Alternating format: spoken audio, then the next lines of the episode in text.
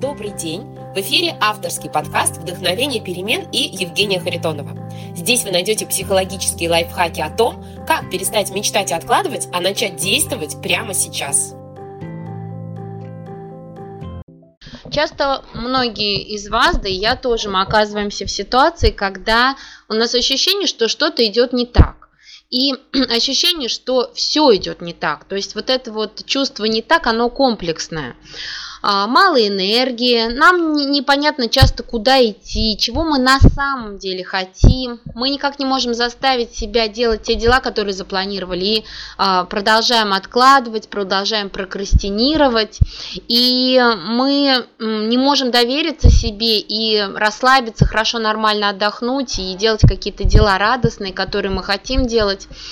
Получается какой-то замкнутый круг, то есть и работать нормально не получается, быть вот таким энергичным, эффективным человеком. С другой стороны, вроде бы нельзя сказать, что мы наслаждаемся жизнью, что мы прям вот, если уж не работаем, то мы на полную катушку отдыхаем, занимаемся творчеством, наслаждаемся, высыпаемся и так далее.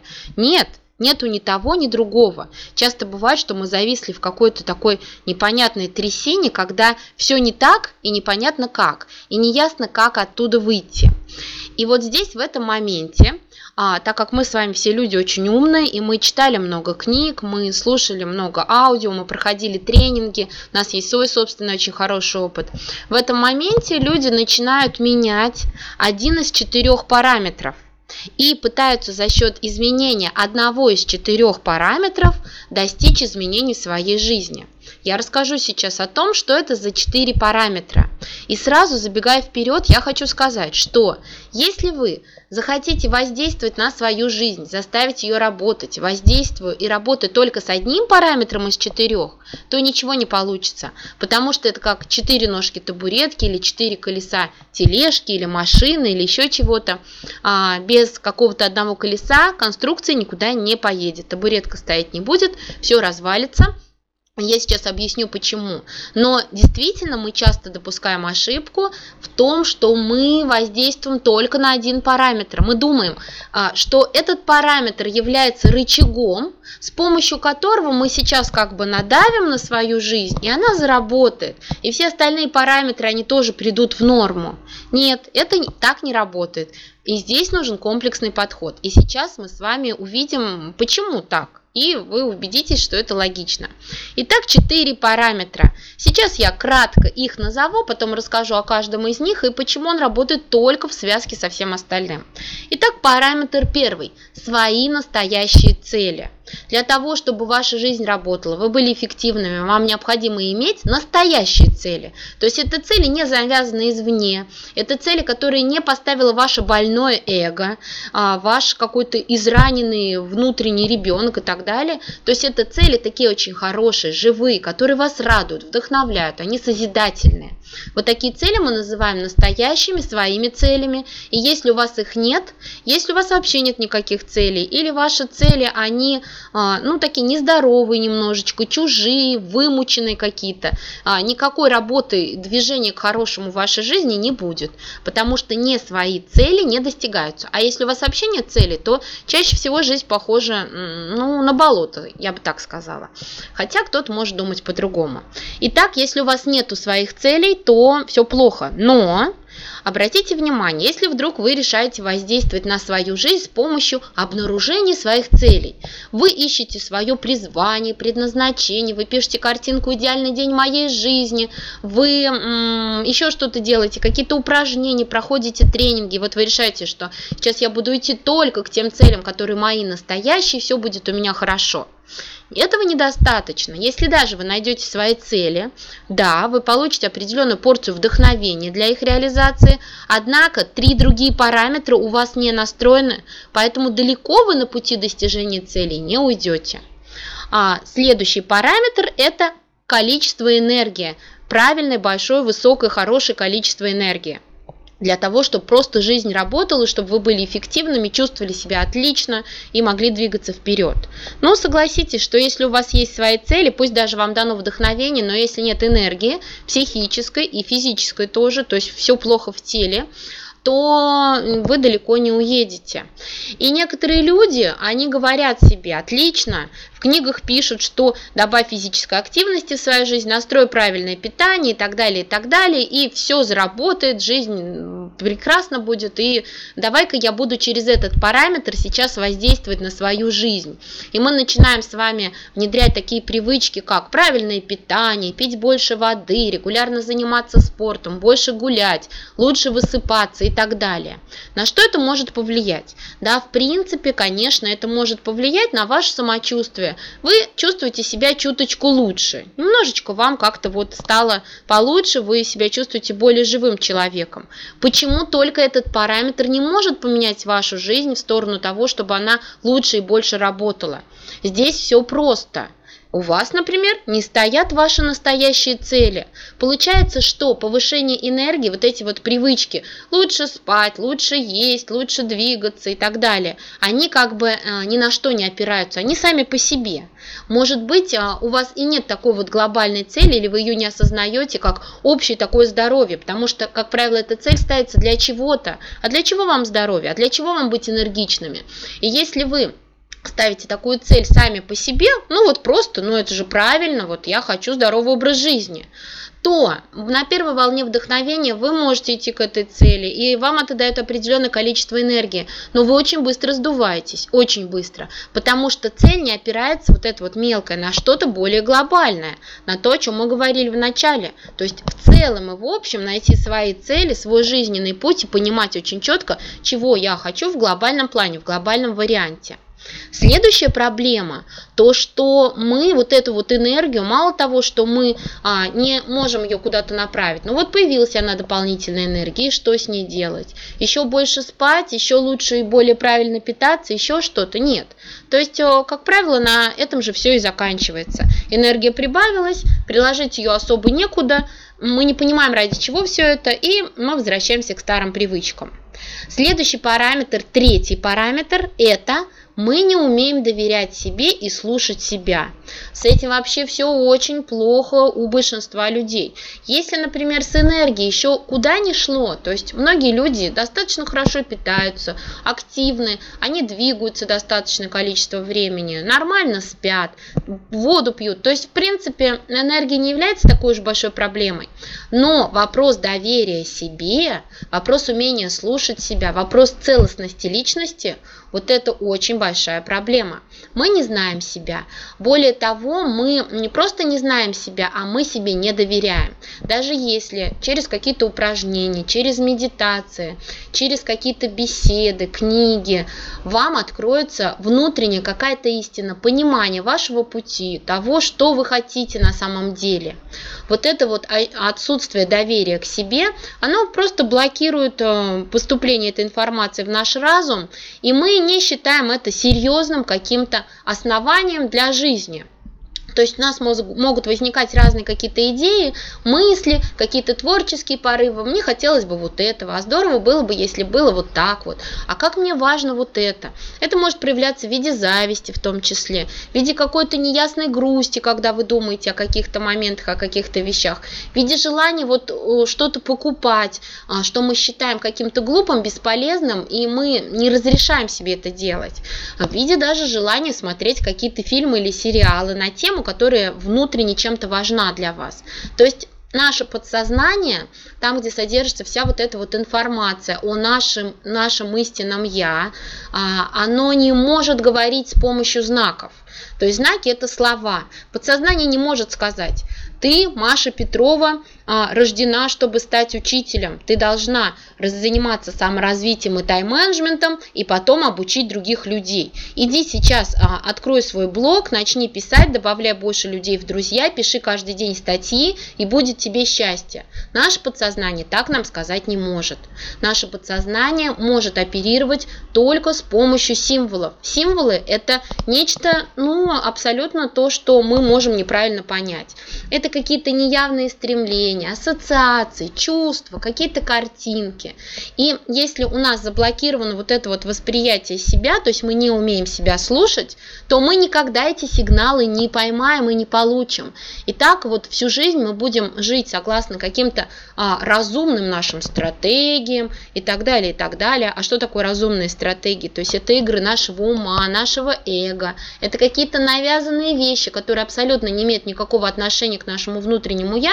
Так, в принципе, мы можем и прожить всю жизнь, ориентируясь на рекламу, на желания других людей, на какие-то детские неврозы наши и так далее. Никогда не услышать сигналов своего внутреннего «я», потому что мы себе не доверяем. Вы можете легко проверить, доверяете вы себе или нет. Разрешаете ли вы себе есть все, что угодно, или у вас в голове есть четкие критерии, что это хорошая еда, это плохая. Разрешаете ли вы себе а, хотя бы какое-то время в течение недели делать то, что хотите. Или если вы вдруг смотрите фильм, или вышиваете, или вяжете, у вас все равно где-то чуть-чуть там подспудно а, сидит и подзуживает чувство вины. Ну, давай уже, хватит, что, посмотри, посуда не мытая, дети там бегают непричесанные, не кормят, муж не обласкан или жена, например. То есть э, хватит фигней страдать, иди займись чем-нибудь полезным. Это все родительские голоса, когда нас э, учили в детстве, что нужно делу время потехи час, дело это что-то такое вот, э, что можно потрогать, пощупать, общественно полезное, все остальное это баловство какое-то. В общем, у нас настолько вот из советского, например, детства, какое было у меня, я не знаю, когда выросли, может быть, вы уже застали другой какой-то период, очень такое сильное стремление, заложенное родителями, делать какие-то полезные дела, быть как все. И несмотря на то, что вы можете прочитать к данному моменту огромное количество книг, пройти много тренингов, все равно это все заложено. Эти стратегии очень сложно убрать из своей головы, из своего как бы ума, из своей стратегии действий поменять очень сложно.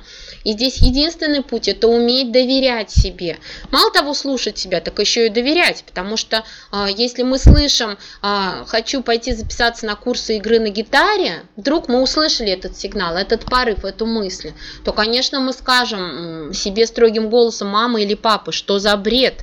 У тебя и так нету времени вечерами, у тебя нету денег на эти курсы, давай уже иди работай фрилансером, кредит нечем платить, да что это вообще такое, спортом лучше займись, там, ты толстый, ну и так далее, да, то есть мы не доверяем себе, и мы вот эти вот сигналы не принимаем во внимание. В общем, когда вы существуете в таком тотальном недоверии к себе, то идет все время война, очень такая серьезная, очень жестокая война. Представьте себе ребенка, который очень чист, который э, хочет э, реализовываться в этом мире, узнавать этот мир, просто быть самим собой.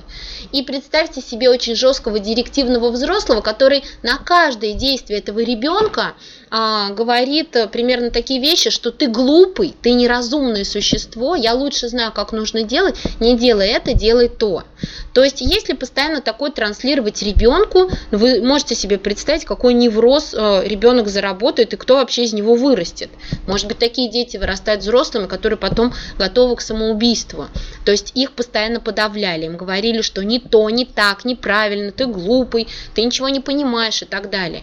И вот примерно такая война происходит каждый день внутри нас, потому что у нас есть наше истинное «я», наше подсознание, наша внутренняя сущность, которая старается проявиться в этом мире, самореализоваться. И у нас есть очень мощная такая структура, как внутренний взрослый, директивный или внутренний родитель.